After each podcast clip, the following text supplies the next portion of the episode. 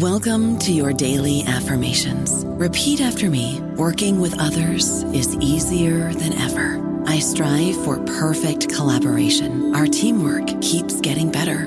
Yeah, affirmations are great, but Monday.com can really get you the teamwork you desire. Work together easily and share files, updates, data, and just about anything you want all in one platform. Affirm yes to start or tap the banner to go to Monday.com. Swimsuit? Check. Sunscreen? Check. Phone charger? Check. Don't forget to pack the 5 Hour Energy. It fits great in a pocket or carry on, and the alert feeling will help you arrive ready for anything. Now get 20% off when you use code 5HE Travel at 5hourenergy.com. Expires April 30th. One time use only, not valid with other discounts. Remember, visit 5hourenergy.com and use code 5HE Travel to save 20%. Hello, everybody. This is Marshall Poe. I'm the editor of the New Books Network, and I'd like to tell you that we have a new and improved website. It has two new features that we think you'll love. One of them is a vastly improved search engine so that when you type in keywords, you'll get a bunch of episodes really quick. The other is the ability to create a listener account. And in that listener account, you can save episodes for later listening. So you can create a kind of listening list. We think these features are neat and we think you'll enjoy them. Please visit the site today.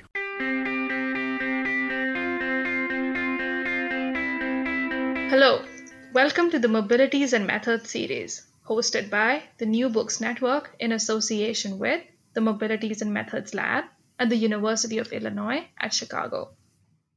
The Mobilities and Methods Lab and the New Books Network partnership provide a platform for authors, readers, and their interlocutors to engage closely with questions of mobility and movement. My name is Lakshata Malik, and today I am joined by Dr. Elspeth Brown, professor at the Department of History at the University of Toronto. We are in conversation about her book, Work A Queer History of Modeling, published by Duke University Press in 2019. We look forward to hearing from Dr. Brown. Welcome to the show. It's great to be here. Thank you. Yay. All right. Um, okay, the first question that I like to ask, like everybody, is just how did this project get conceived? And what makes the history of modeling in particular queer. And specifically if you could address the queerness in terms of your own methodology. Certainly. Um, well the project came about uh, as these things often do in relationship to another project. When i was working on my first book and i was writing about a early commercial photographer named Lejaren Hiller, who I argued and I think this is true, is the person who kind of convinced Madison Avenue or the advertising industry in the United States to shift from pen and ink illustration to photography. And he did this in the around World War One through the 1920s period in the United States. And when I went to write that one paragraph about the rise of the modeling industry, I couldn't find any literature at all because Lejaren Hiller basically what he did is he went out, he figured out, okay, it's going to be a lot cheaper to hire people to pose for a photograph than it would be to actually hire them to sit for a long period of time to be drawn by commercial illustrators. And so he went out to the streets of New York and he found people who he thought represented a certain kind of type, like the kindly grandmother or what have you. And then he paid them, you know, a few bucks to sit for their photograph to be taken. And so, as I was trying to describe this, and I was looking for the secondary sources that would help me historicize this particular moment, I couldn't find anything. And I thought, well, that is really super weird. Why is there no historical writing about an industry that is obviously quite large and profoundly important in terms of uh, 20th century capitalism and how it works uh, transnationally and globally? Um, and then it took me a while to realize, oh, there's very excellent and understandable reasons why no one has written that history. Um, and I thought, well, maybe I should be the person to write it. Um, so that was that was my my idea a long time ago. It took me a while to get to the finish the writing the book, but I finally did uh, actually finish it. Obviously, otherwise we wouldn't be chatting here today. Um, but I have to say, I didn't I didn't conceptualize the book as a queer history when I started it. in fact, I, I kind of took, um, I had a very different approach originally. Um, originally, my approach was very much um, almost like Frankfurt School, thinking through the lens of rationalization and standardization as my um, theoretical framework for trying to understand the labor of these models and all the cultural producers that are part of the advertising industry. Uh, but then the more the more I did research, I realized that in fact this framework of a kind of um, Frankfurt School rationalization framework was did not actually capture the work that was happening on the on the site of a photographic encounter between um, a model and a photographer and an art director and all the folks that are involved with any kind of um, production of a photographic shoot. Um, so then I was trying to think about other frameworks that would really kind of allow me to talk about the creative elements that actually disrupt models of system and models of uh, rationalization. Um, and also trying to think about questions of desire and affect um, also kind of helped me to break open that prior theoretical framework that I had been working with in my in my earlier uh, research.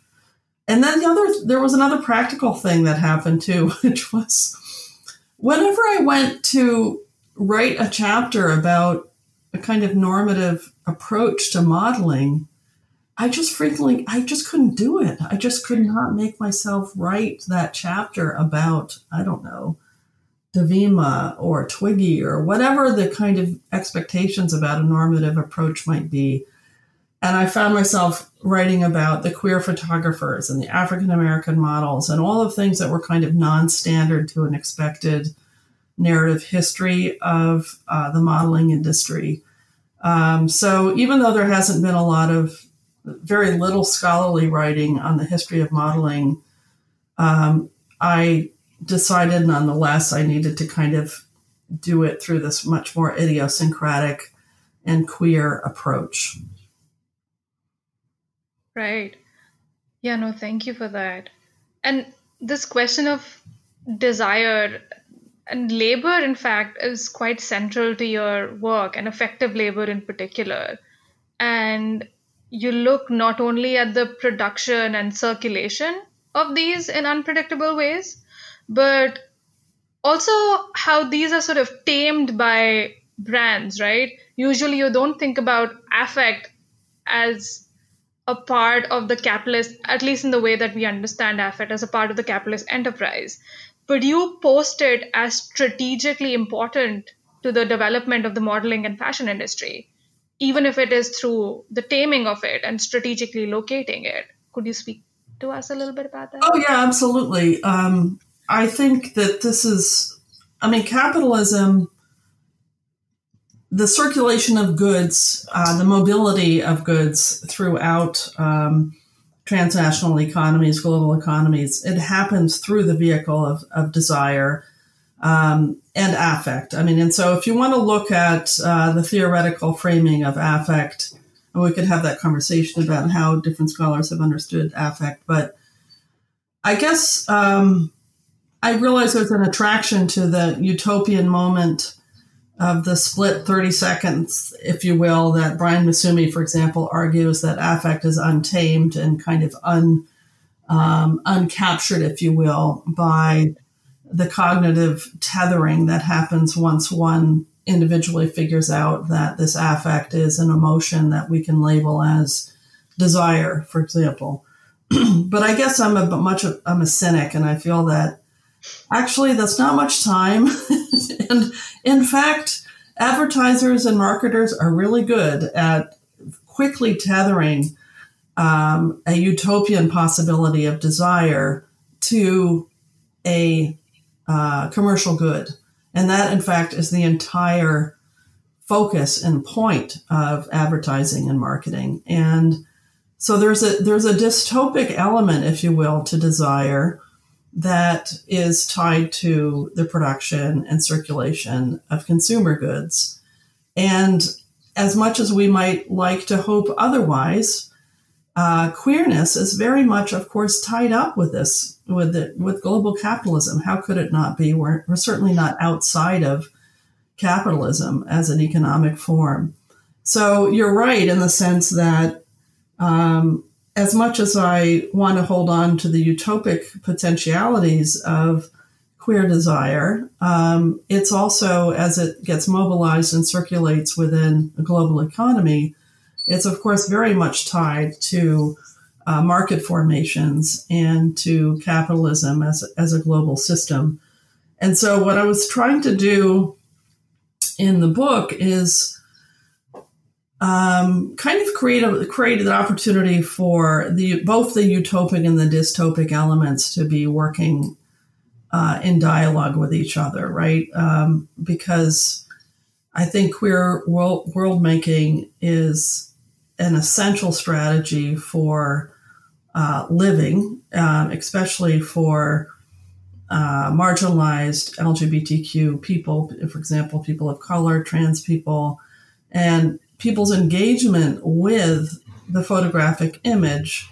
Uh, like, for example, looking at a Donyale Luna um, photograph or uh, Naomi Sims's modeling work, for example, in the, in the 1970s I know from looking at the archival record and looking at letters people wrote to uh, Naomi Sims, for example, how important it was for young um, African Americans, probably queer African Americans, to be able to open a magazine and see uh, Naomi Sims there modeling um, clothing and or uh, appearing even in a cigarette advertisement, right? So there's there's a way in which that type of representation is profoundly important in terms of creating um, a subjectivity that is based on a sense of authenticity, but resilience in relationship to racism or other hegemonic formations. At the same time, it's selling cigarettes, right? So there's it's always a double edged sword in that sense. Um, and so, in the terms of the project overall, I didn't I didn't want to fall on one side or the other of that divide. And I know within a lot of um, LGBTQ history, let's say, there is a tendency, I think, to look at social movement formations through the lens of a discourse of liberation and progress. And of course, that work is extremely important. And I do participate in the creation of that uh, archival legacy through oral history work that I do. But at the same time, um, capitalism is a kind of wily beast and is very capable of commodifying uh, subject formations very quickly, uh, or pinkwashing, as we might call it more recently. And so I was interested in that dynamic uh, as well. And I'm hoping that the project is able to speak to uh, both of those elements, which of course are very much related to uh, brands and to as well as to desire and affective labor. Yeah, yeah, no, you touched on a lot of different things, and I'd like to come back to those, but I'd like to start with uh, your discussion in chapter three about queer counterpublics that were emerging uh, at these sites where everything was being sanitized, right? and a, a, certain kind of modeling look, for instance, was being upheld, which was very Anglo-Saxon and uh, uh, heterosexist, heterosexist in its sort of uh, uh, conception. I was just wondering what are the possibilities of such racialized, classed, yet non-normative uh, sensibilities that created the intimacies of the queer kinship networks, which you also call uh, within these spaces, right, in the heart of sort of this capitalist uh, enterprise. There mm-hmm. are these Well, what, what, you're what you're talking about there is this chapter in chapter three is a chapter in which I was excavating a kind of queer velvet underground, if you will, among uh, very elite gay white photographers who were working on both sides of the Atlantic to produce the look of glamour in the interwar period. So I'm talking about photographers such as George Platt Lynes, who I write about the most, but also Cecil Beaton, George Hoyningen-Huene, um, also Horst, his protege, um, and also former lover. And these men basically had the um, Condé Nast uh, posts on both sides of the Atlantic. So we're talking Vogue in New York, but also there was an LA studio that George Platt Lynes set up in the 1940s. Vogue Paris, Vogue uh, London, or Brogue as it's called, British Vogue. Um, and these men were very closely linked to each other, uh, both in terms of their erotic attachments, but also um, their their work process. Um, and they together, it, it, seems to me, were really setting the the visual discourse, the look, if you will, of glamour uh, during the interwar period. And in fact, as I argue in the chapter, uh, Hollywood photographers really were looking very closely at what um, at what these photographers were doing in Vogue during this period of time. And so, where we we generally look to Hollywood to kind of set um, the discourse of what glamour looks like, and of course that makes a lot of sense. There was a lot of close relationships between um, Hollywood, which of course has its own queer um, elements as well in terms of its visual production with people like George Cukor, et cetera, who were also linked with these photographers. There's a very close uh, dialogue, I guess is what I'm trying to say, between uh, Condé Nast photographers and Hollywood uh, during this period of time. And in terms of the racial formation of this of this group, I mean, they're completely elite and white. So the, if there's any racial formation that's unfolding, it's around uh, discourses um, of whiteness. And this is where the whole question of who gets to be glamorous, which has a longer history, um, is really uh, central to this formation because in an earlier time period, um, as you're alluding to in the 1920s, for example, glamour as a term was definitely understood as a racialized term referencing um, not so much African Americans, but um, people who historians have described as being uh, quote unquote provisionally white during the teens and 20s and the lead up to the 1924 racist uh, Johnson Act, which limited immigration from Southern and Eastern Europe.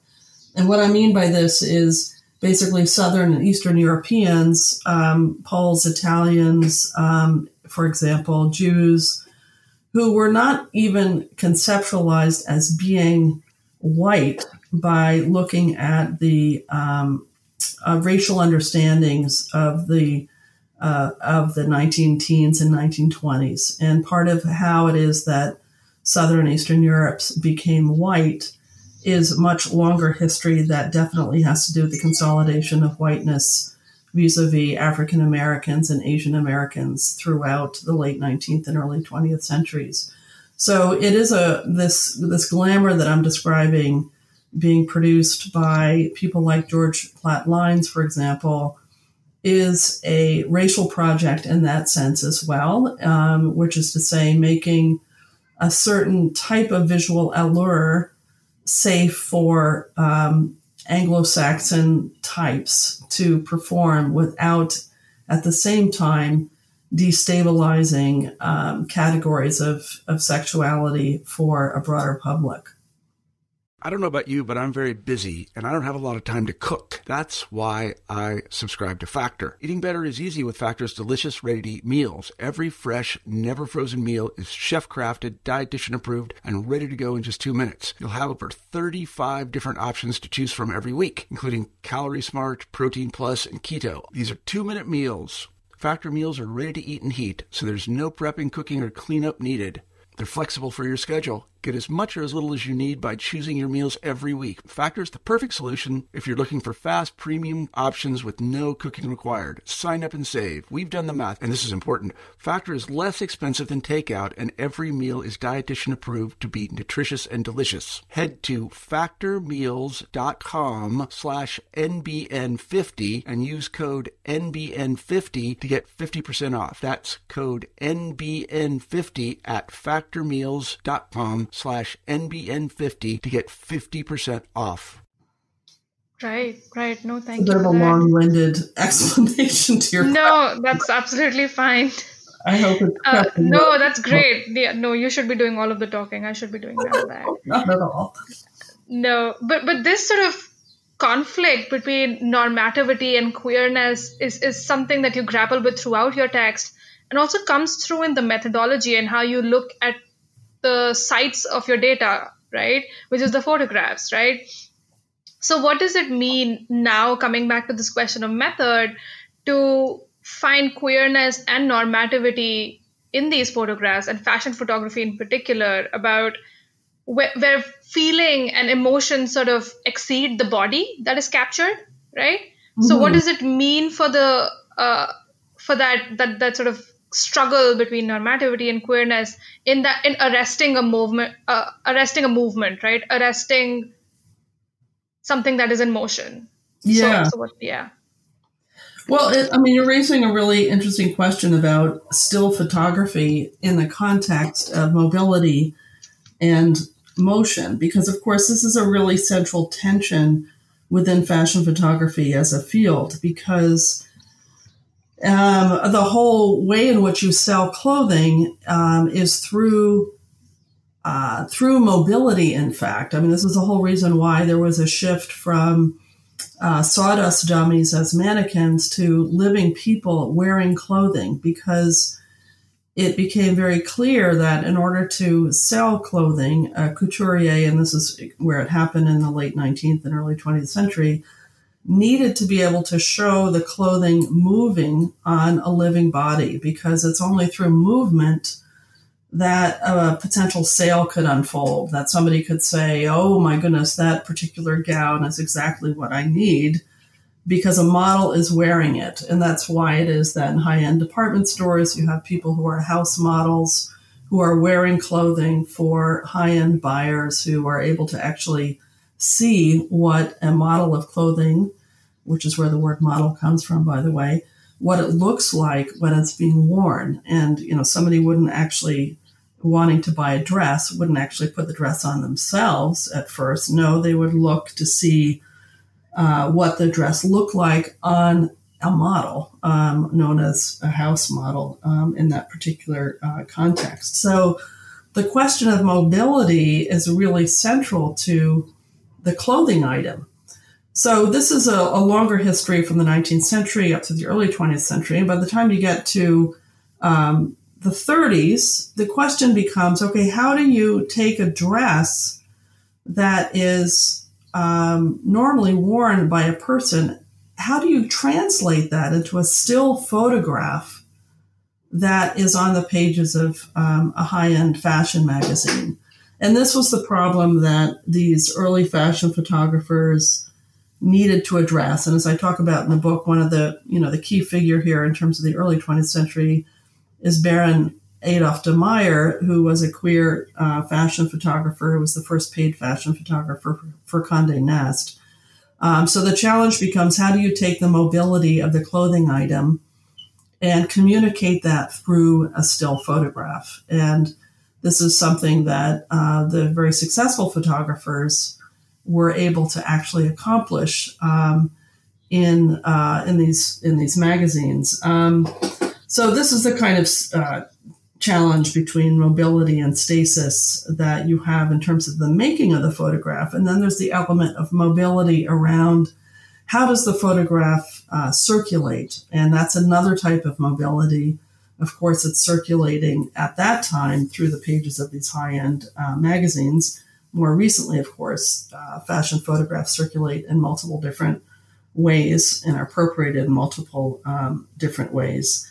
And as you're suggesting, the question of feeling exceeds the body um, through circulation, right? This is, I mean, this is where Sara Ahmed's work is, I think, really valuable. Uh, she thinks about affect as emotion moving um, between and among bodies. And her work, um, uh, she's mostly, at least the work that I work, read, it's mostly dealing with negative affects like hate, for example, and how hate is produced as an affect circulating across bodies. but her methodology in thinking about the ways in which feelings exceed the body through um, uh, affect as a kind of mobilizing um, discourse can work in a number of different settings. And I use it to think about the questions of desire and how that circulates across bodies in a com- as a type of commercialized public feeling. Going off of that, sort of this this idea of movement, it's a very particular uh, kind of feminized movement. Racialized and classed femininities are being showcased through these, and and and through these is the labor that goes into modeling is being contoured, right? So my question is like these feminization, this feminization of the model that develops within this period in relationship is existing in relationship to other figures in the industry. Uh, with asymmetrical power dynamics, right? So the photographer, the fashion designer, uh, and the modeling agencies, for instance. Uh, could you talk to us about the complicated relationships of power in relationship to race, class, and uh, empire that emerge through these sort of asymmetrical relationships within the larger fashion industry? Um, oh, well, certainly I'll, I'll, do what I can about this. It, it's interesting that, I mean, I, I made a decision early on uh, to to write about female models, uh, people who are embodied as female, um, partially because I it was just a lot to take on to deal with male modeling as well. Um, and so I had written some work about the Marlboro Man, for example, that I ended up publishing separately. And I mention this because the question of gender on the sexed body, uh, gender itself, of course, is a very mobile uh, formation and can attach itself to any number of different kinds of bodies, right? So I ended up writing about people who um, are presenting as female and who are performing femininities, but it's not always the case, right? Because some of the uh, photographers who are uh, signed male at birth and who um, understand themselves as as gay men, one could argue, uh, are also performing various versions of femininities, um, and their their ability to produce uh, different kinds of genders in their working process, I think, is actually quite useful in terms of their dynamic with the model. Like, for example, take uh, just to take one example, um, Dick Avedon or Richard Avedon, who has historically been seen as a straight photographer, and um, because he was married twice and has children, uh, etc. But we know more recently uh, from his uh, studio assistant having written, studio manager having written a memoir that he had actually quite complex, um, let's just call it queer sexuality, in which he had relationships with men and had sex with men, but was very closeted as well. Um, and he he enjoyed working with women in a very different way. One could argue from some of the you know traditional Playboy photographer types, and this comes out in how he worked with models on the shoot. So his his dynamic in relationship to the female models was much more collaborative. It wasn't sexualized uh, to the extent that it might have been if he had been heterosexual in terms of his uh, private life. Um, and it created a very different kind of dynamic than um, a much more uh, heterosexual dynamic between a a, a female model and a male uh, photographer, which of course is almost like a cliche of the industry in terms of the exploitation that models um, unfortunately uh, navigate often in terms of um, sexual harassment on the job site, which is definitely, of course, a major uh, dynamic. So that's definitely one of the um, elements, I think, of the actual shoot. And of course, being gay doesn't necessarily mean that you are treat women well. Um, there's the work of, uh, for example, uh, George Hoyningen Huene, who was just uh, basically completely, um, kind of, from what I can tell, a bit of a jerk in terms of how he dealt with models on this on the uh, on the set, you know, a kind of autocrat, if you will. Um, and so it really depends very much on on the on the personality. But the kind of performativity of gender on the set, I think, is one of the interesting things that kind of can emerge in different ways. But all of the examples that I've just described are, are having to do with, um, well, not all of them. I'm just thinking about the racial dynamics here as well, because the collaboration between uh, Richard Avedon and Donyale Luna is one of the ones that I talk about in the book, um, which I think was a really critically important collaboration because Donyale Luna was an African American, or she would say mixed race model, who was the first um, uh, first black model to be in the pages of uh, of um, a high end fashion magazine, and I I talk about uh, this Harper's Bazaar issue that Dick Avedon uh, guest edited in 1965, and the kind of fallout from that shoot when he worked with uh, Donyale Luna. Um, and that was very much a kind of uh, a kind of intervention that Donyale Luna was making into the whiteness of the fashion industry in the 1960s. And um, Richard Avedon, as I discovered through my research, I, I, didn't I didn't expect to write about Richard Avedon, to be honest with you, because I thought, oh well, really, people always write about Richard Avedon, don't we? Is there anything we need to know that's new about Richard Avedon? And I realized, you know what? There's a lot.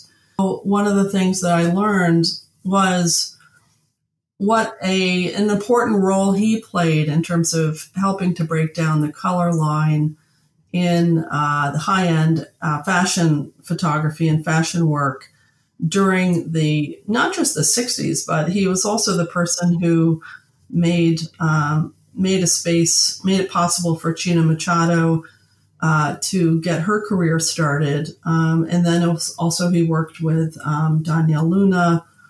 And he was, of course, um, as I mentioned in the book, he was very close friends with James Baldwin, and they went to high school together and they co edited the high school literary magazine and had some projects that they worked on together, including, of course, their their text image collaboration, Nothing Personal, which came out, if I remember correctly, in 1964 and just been reissued by the Avedon Foundation. So Richard Avedon emerged as a as an unexpected um, figure for me in my writing. I hadn't realized when I was actually writing the extent of his queerness in terms of his sexuality, but I certainly learned much more about his um, anti-racist interventions as uh, limited as they were within the context of an intensely racist industry, which is the fashion industry, he definitely did what he could and used his own uh, power, which was considerable given his status as a photographer, to pave the way and make it possible for non white models to both be in front of the camera, but then after their careers were over as models, to uh, make opportunities for them within the industry, as for example, uh, fashion editors, etc., within the magazine industry. No, yeah, that's that's really interesting, and and I think this sort of comes through in your text. So one of the key things that you do is talk about race and even class in aesthetic terms, right? So these racialized and class differences and and attitudes towards race and class are not measured quantitatively but understood very aesthetically in terms of and in question of like affect and desire and all of those things. Could you maybe talk to us about the generation of inequality through aesthetic affect in these uh, in this context? Um, can you can you tell me a little bit more what you're looking for? The generation of inequality through aesthetics. Yeah, but also sort of circumventing it, which is you sort of already addressed that, oh, but uh-huh. yeah, yeah, and, and and maybe I can turn this into a two part question because you sort of um, talked about this category of authentic in the beginning, and it emerges as uh, you talk about this category of real in your text as well, right?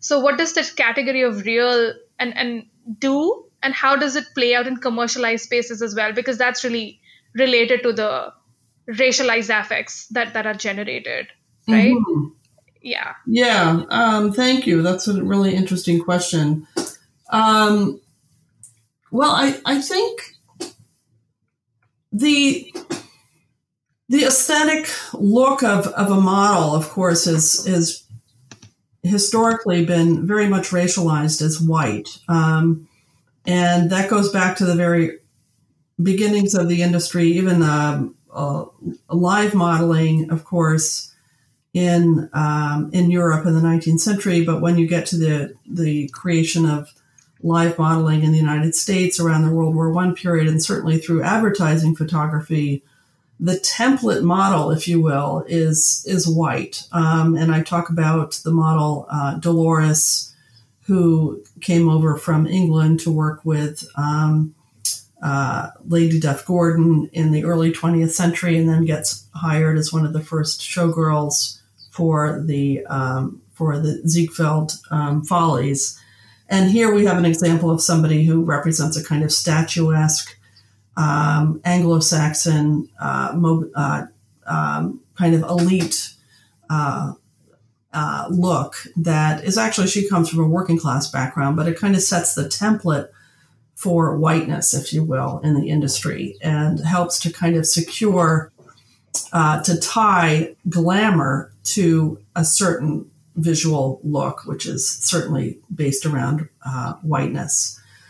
So, this, of course, is not news to anyone who knows anything about the history of beauty and aesthetic categories and racism within any field, but certainly it's there in, in fashion and fashion modeling as well. So, you have this kind of uh, normative formation of, let's just call it white supremacy in relationship to how we understand beauty in the fashion industry and it means that anyone who's have, trying to kind of work with broadening that category of what constitutes the beautiful and the aesthetic within advertising and within the modeling industry is going to have to navigate that white supremacist uh, history. Um, so it's one of the the histories that I end up describing and discussing in terms of the creation of, for example, the parallel African American modeling industry in the post World War II period, where white advertisers were refusing, obviously, to work with African American models because they didn't want to taint the product, if you will, with uh, African American uh, bodies, African American associations, African American looks.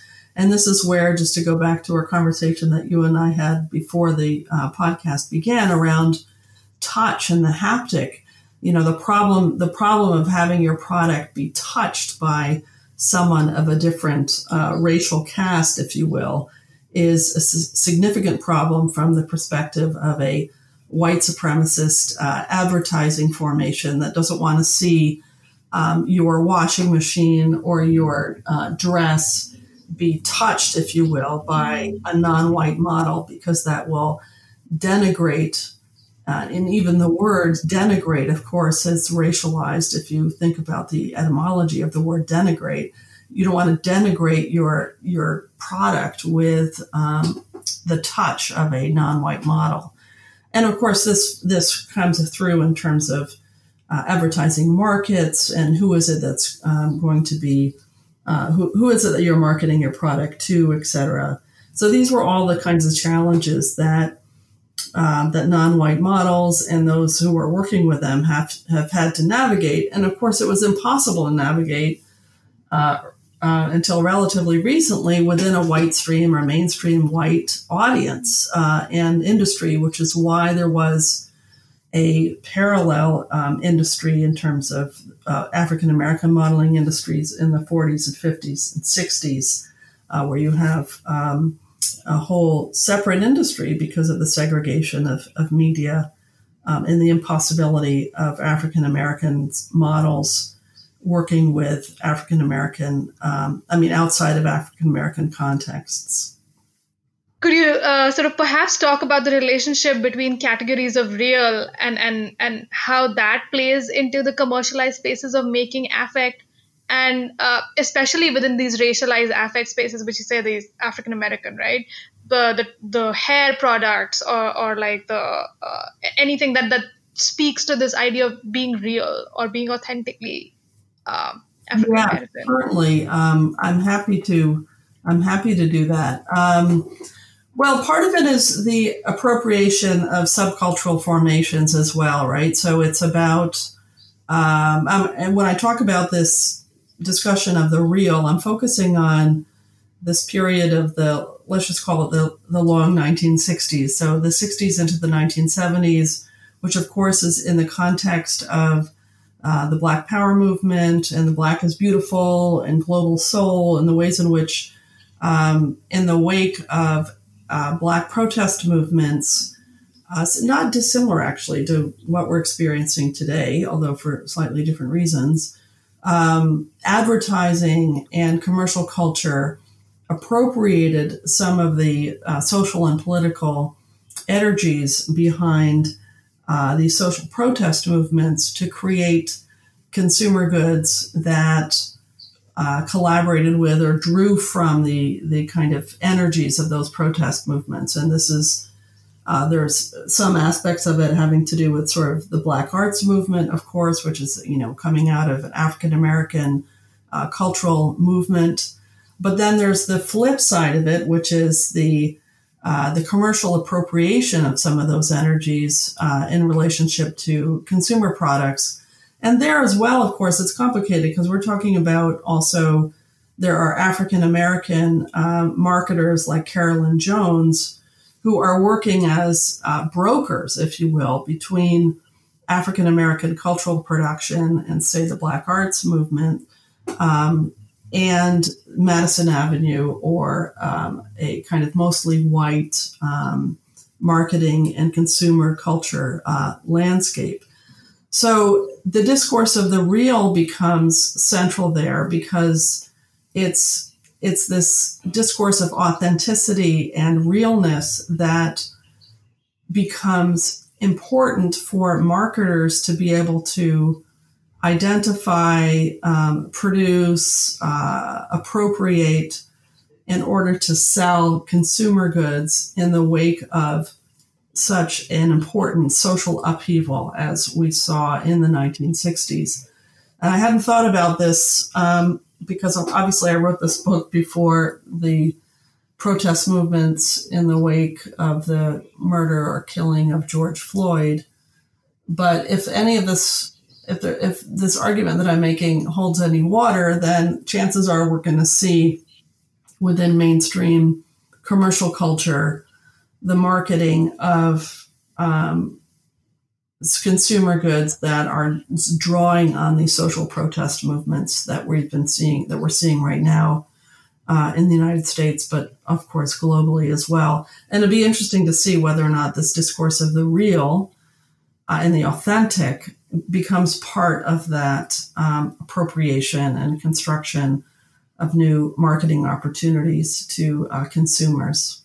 I don't really know, but I think that's part of what um, what was happening in the, in the 60s and the 1970s is the the sense that um, African American culture is somehow more real than white culture, and part of this, of course, is a lot of um, disaffected uh, white middle class uh, activists and young people who are basically are the baby boomer generation who are turning away from the conformity um, of their parents' generation, um, as I also talk about as well. I mean, this was the root of the the poor uh, the um, the uh, Students for Democratic Society and some of the kind of white student movements and white protest movements against, say, the Vietnam War. Obviously, not only a white protest movement against the Vietnam War, but a kind of rejection of white middle class conformist values that led to the U.S. involvement in the Vietnam War, et cetera. And part of that is a rejection of commercialism and a rejection of um, commodities um, and a rejection of plastic. Plastic becomes, of course, a key word as we see um, in most famously in The Graduate, which I think came out in 1967, though I can't quite remember. So this this uh, tension between the plastic and the real, I think, is something that's really um, central to this period of time historically. Right. No, I was absolutely sort of taken by this idea of real and, and how that becomes the site of arresting something in motion too, right? You're talking about these movements and picking from these movements some aspects of it and then arresting that into this sort of congealed, uh, commercialized thing that you can buy and sell and own and possess, right? So, uh, thank you so much for that. Mm-hmm. Um, I think those are the questions I have. Thank you so much, Dr. Brown, for joining us and for all of your insights. I am Lakshata Malik, and this discussion of work, A Queer History of Modeling, published by Duke University Press in 2019, has been brought to you by New Books Network in association with the Mobilities and Methods Lab at University of Illinois at Chicago. Thank you for listening.